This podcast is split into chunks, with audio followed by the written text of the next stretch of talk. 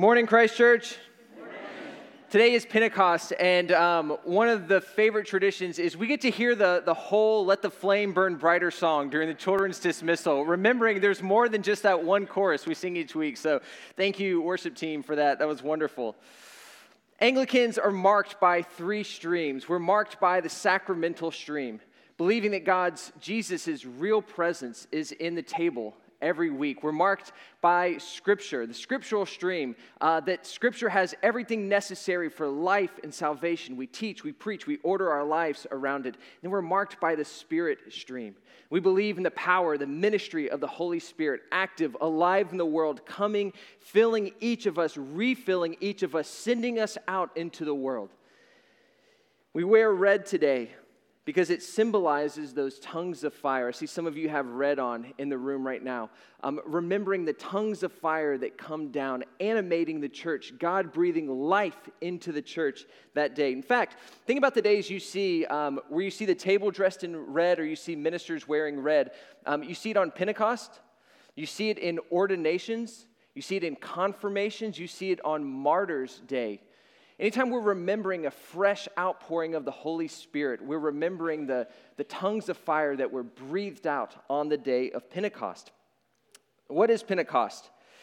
50 days after the resurrection of our Lord Jesus Christ, during the feast of Pentecost, God is breathing his spirit out onto the church. And what happened was the formation of a new community, new creation, the people of God centered around the risen Jesus. They are filled with his power, healed by his touch, sent out into the world as agents of healing and reconciliation to all the worlds, proclaiming the good news of the risen Lord, demonstrating lives of holiness, following in the works of Jesus, and embodying in their own being what it means to live as Jesus would live every single day.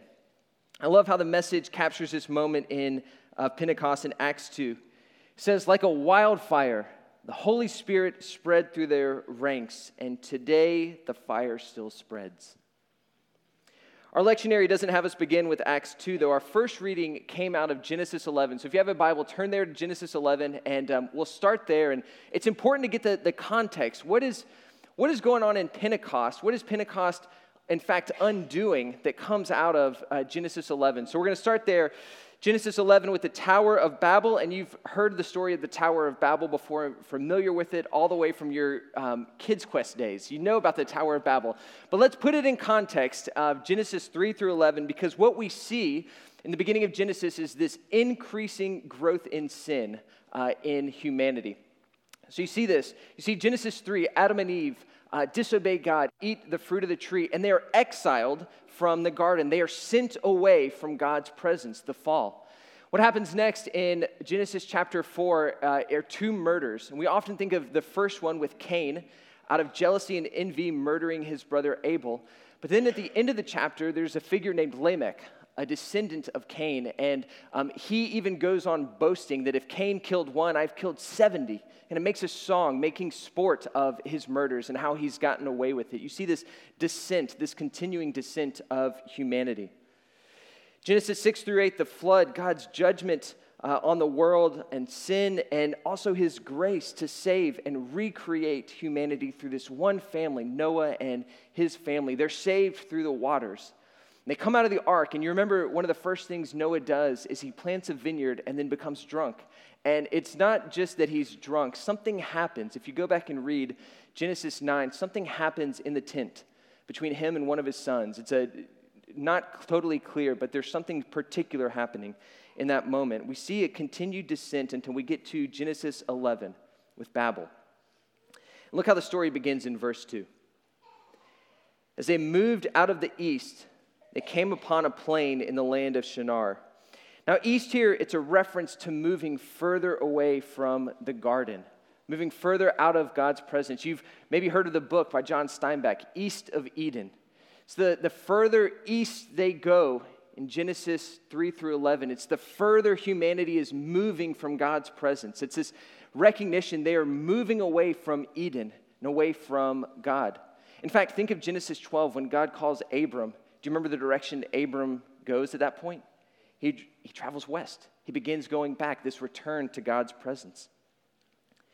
They come to the plains of Shinar. These are the ancient plains which give rise to the city and civilization of Babylon. You remember a couple of weeks ago, we were in Revelation 19.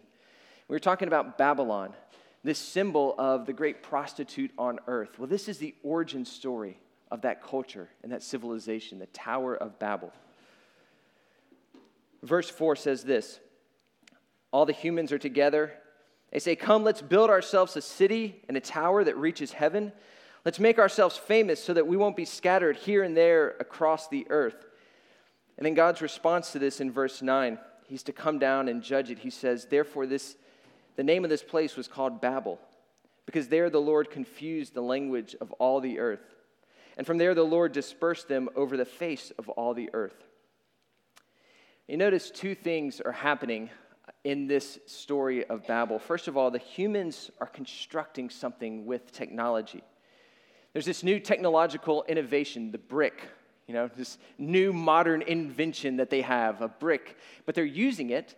They're using it to make a tower. And um, there's something about humans, when you gather together, there's, there's culture making. That's actually a good thing like culture making in and of itself it goes back to genesis 1.28 part of the cultural mandate that humans as part of the royal priesthood the image bearers of god we are called to go into the world and to cultivate it to take the raw materials of the world and to bring cultivation and culture to the land to represent god and to be a blessing to the world and yet, as part of the fall, they don't do that. They take their technology and rather than trying to bless, honor God, bless the world, they're making a name for themselves, trying to honor themselves, erecting a skyscraper and putting their name on the front of it, saying, Look at me, notice me, pay attention to me. This human innovation of called to be a blessing to the world and yet turning in on themselves.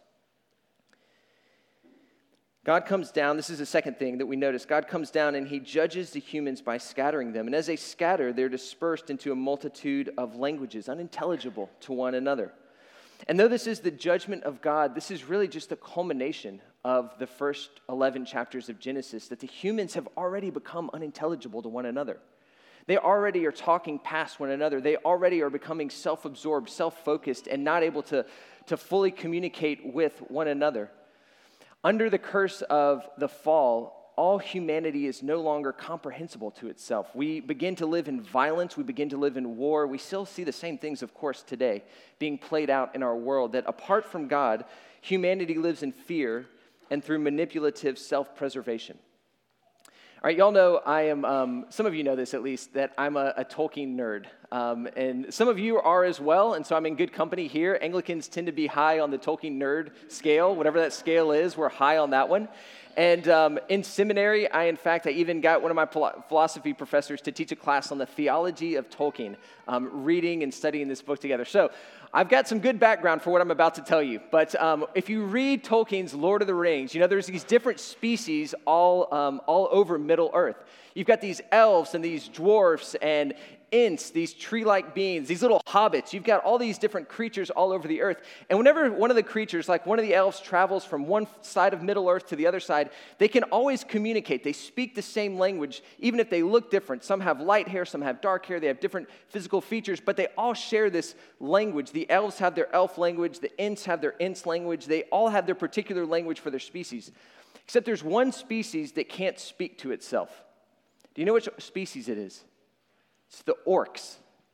The orcs, those monsters under the rule of Sauron, the Satan figure. If you read the appendices, which I've done,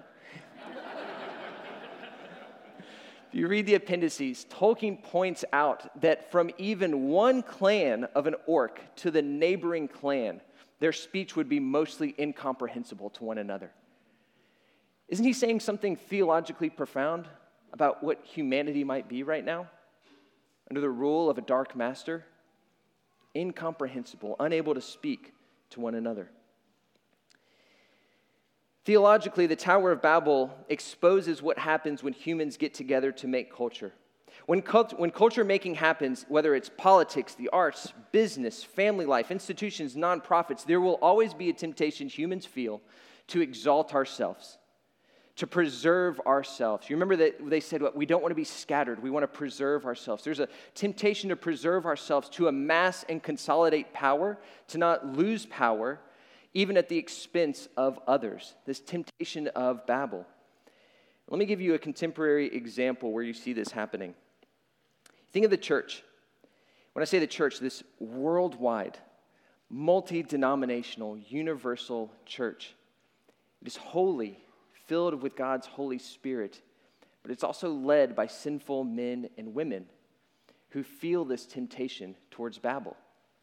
You remember what Luther said that humans are simultaneously justified and sinners, leading the church.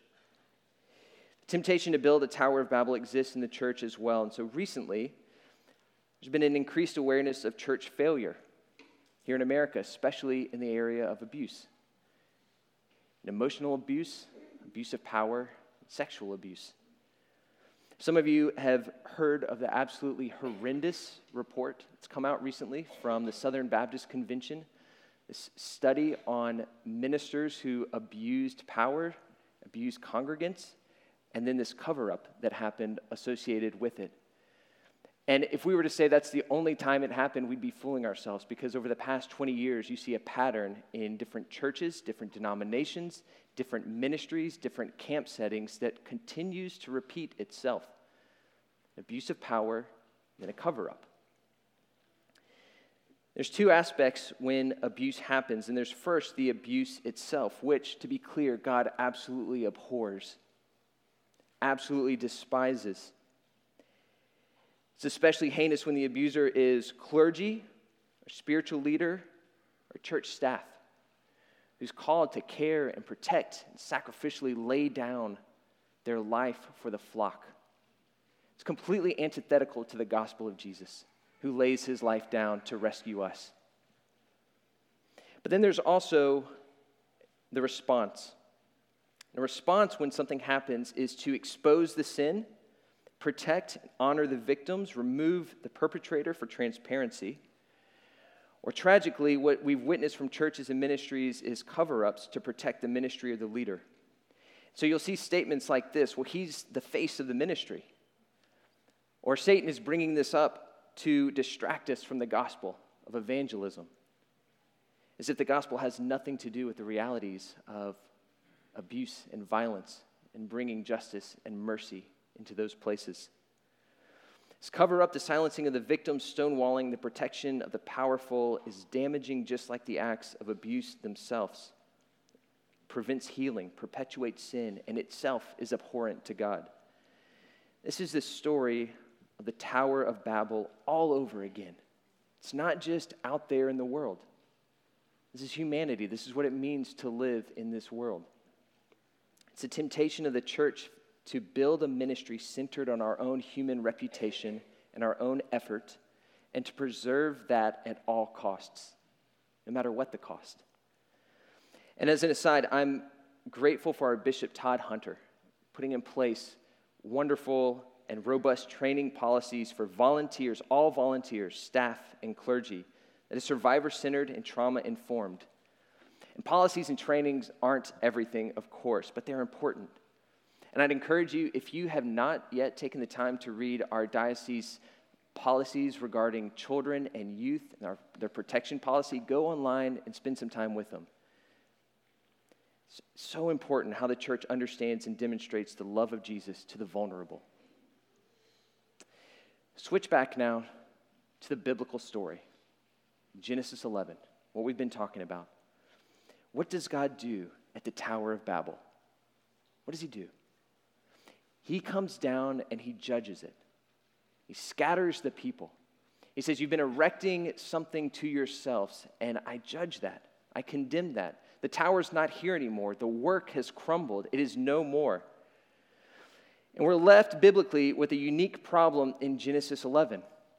Genesis 11, humans are now scattered all over the world. We're moving further and further east from Eden.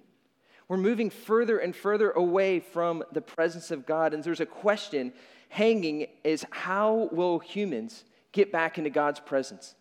How will God and humanity come together again? How will there be a reconciliation between these two parties? Is it forever going to be this way? And I say this so often that God is not the God who stays distant, hiding behind the clouds and just watching humanity live in this world. He is always the God who enters into the world, enters into pain and suffering to bring redemption and healing. He's not the God that does this, creates the world and then shakes it up like a snow globe and steps back to just watch the pieces disperse wherever they may be. He comes into the world, entering the world, and track how his presence comes through the Old Testament.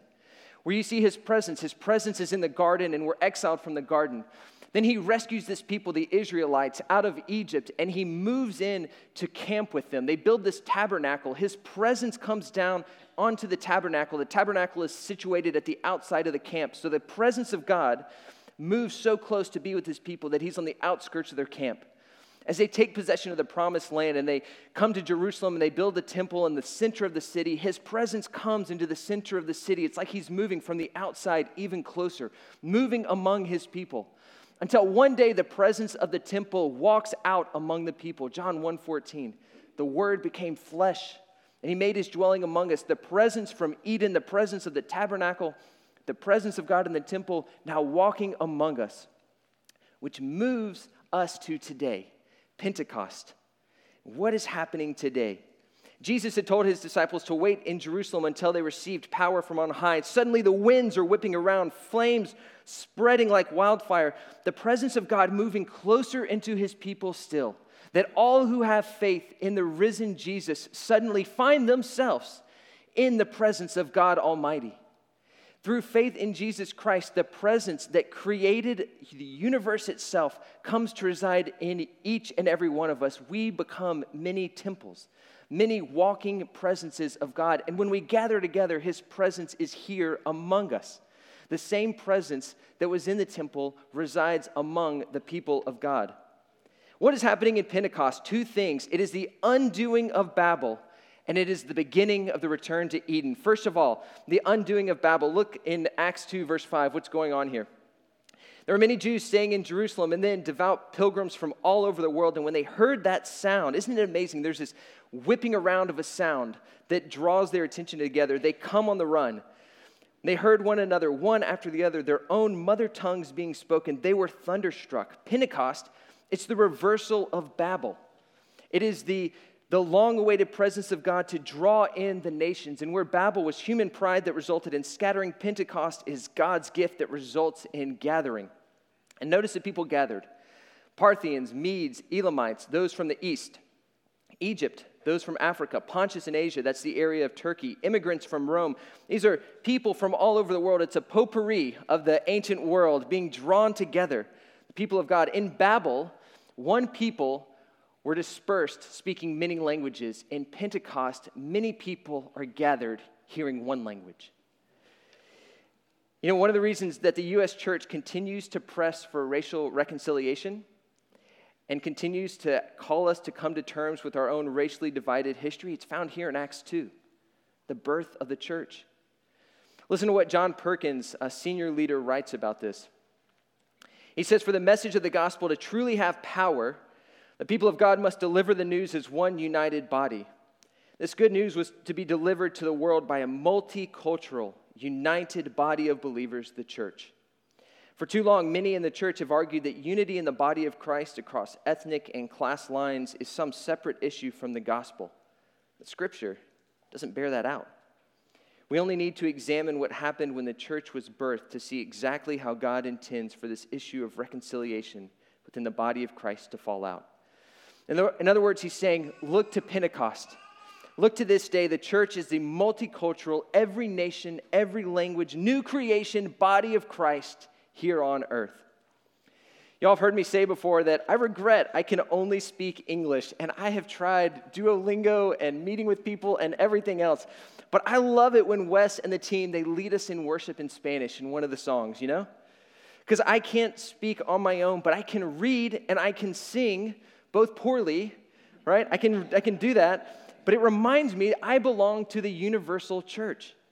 The church spanning all nations, stretching through all history, where my voice and my culture are part of the symphony of voices praising Lord Jesus. Pentecost is the undoing of Babel. Secondly, Pentecost is the beginning of the return to Eden. The tongues of fire create a new community, but the Spirit, the tongues, they also come to rest on each and every individual, each and every disciple. The Spirit of God coming to dwell in each and every single person. You know, sometimes you'll hear this uh, statement, and it's well intended that God can't, God's so holy, he can't be near sin. Have y'all maybe ever heard that before? Okay, you don't have to raise a hand. Yes, you can nod a head. You've heard that before. God's so holy, he can't be near sin. Then how does the Holy Spirit ever come to a sinner? Then how does God move into our hearts if He can't be near sin? Because I'm a sinner. And He comes to be in the presence of each and every one of us. On Pentecost, God comes near sin. He comes into the hearts, reanimating, recreating humans individually, one at a time. You know, I've shared before, um, there's a scale of introvert, extrovert. And um, I'll put introvert over here, extrovert over here. And I'm somewhere more on this side. I've shared this before. My wife is over like here. And we, she jokes, um, she's able to talk to a brick wall, you know, like she's just able to keep on talking, doesn't wear her out. When we go to like social settings, there's the center of life and activity, and that's where she is. And then there's the corner, and there's usually one or two people in the corner, and that's where I am, right? Who are, are the introverts in here? Couple, I'm surprised introverts raise their hands. It seems like something. does it seem like something we'd be willing to do? I find it so amazing where God's called me in life to be. Okay, whether introvert or extrovert, put your mind here for a moment. Do you think, think back to one of the first days of school?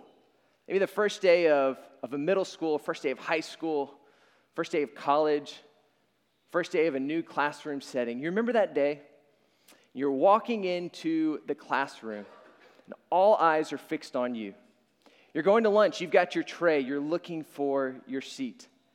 You know, you're, you're trying to find who are the one or two people that I can, I can just sit, who's my tribe? Who are my people right here in this moment?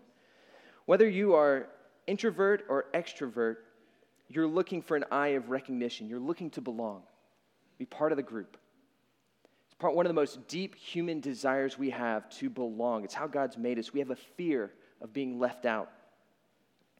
Here in Pentecost, God brings you in to the only group that ultimately matters the fellowship, the Trinity. He brings you into life with Him.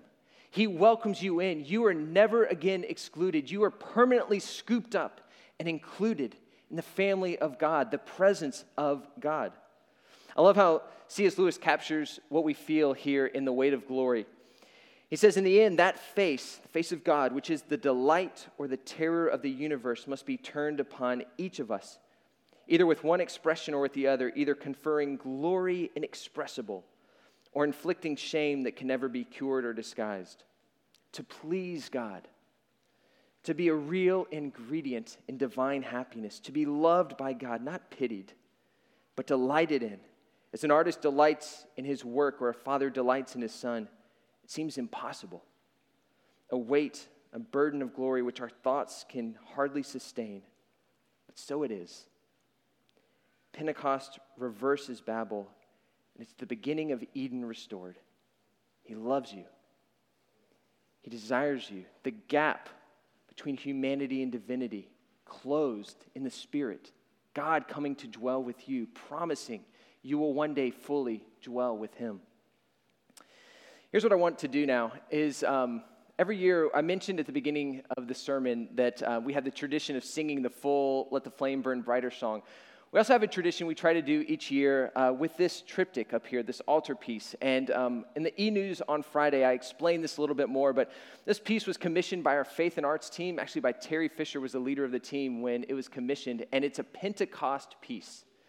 The outer panels describe this journey through the valleys and the mountains of life, this spiritual journey of walking in this world. And you see these golden boxes coming down in the left panel, being opened on the right panel, these gifts of the Holy Spirit for the church on this journey, calling other people into fellowship. And then the center panel, it's made up of steel, of wood, and of wax, three earthly materials representing here the Trinity. And one of the things we're going to do right here, um, we'll do this in a few moments after announcements during the offertory, have these magnetic flames of fire. It's reminding ourselves we too are included in life with God. So, um, in a couple minutes, what I'll invite each of us to do, everyone who wants to, uh, during the offertory, is you'll come forward, file through these, this middle aisle right here, pick one of these up. And as you do, go forward and you'll put it up here. Again, reminded, you are brought in, insider with God. And as you're doing that, I would encourage you to be thinking and praying where in your life do you need to be filled afresh with the Spirit? Where do you need a fresh outpouring of His work? I've got some slides up here that maybe just some categories to think through, but um, in your love of, love of God, you just need a fresh, like, God, I just need, I mean, my heart needs to be turned back to you. Love of neighbor, like the people that are surrounding you in life, family, friends, extended network. Lord, I need your, your spirit to come and bring reconciliation there. Mission, your vocation, responding to the caller being sent out into the world. Lord, I need your power. I need a fresh work. Can go to the next slide. Healing. Where would you invite the Spirit to bring healing to your life? Where do you feel weary and overwhelmed, broken, incapable of continuing in life? Where do you feel out of sorts, even in your body? Asking for healing. And then character.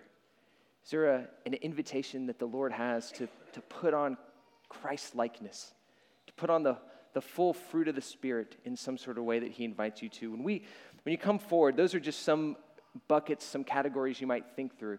When you come forward in a moment, be praying, saying, Holy Spirit, fill me afresh, perhaps in one of these areas, perhaps in some other area as well. Today is Pentecost, the undoing of Babel, the return, the beginning of the return to Eden. And this Pentecost, may you drink deeply of his spirit, his love poured out for you. name of the Father, and the Son, and the Holy Spirit. Amen.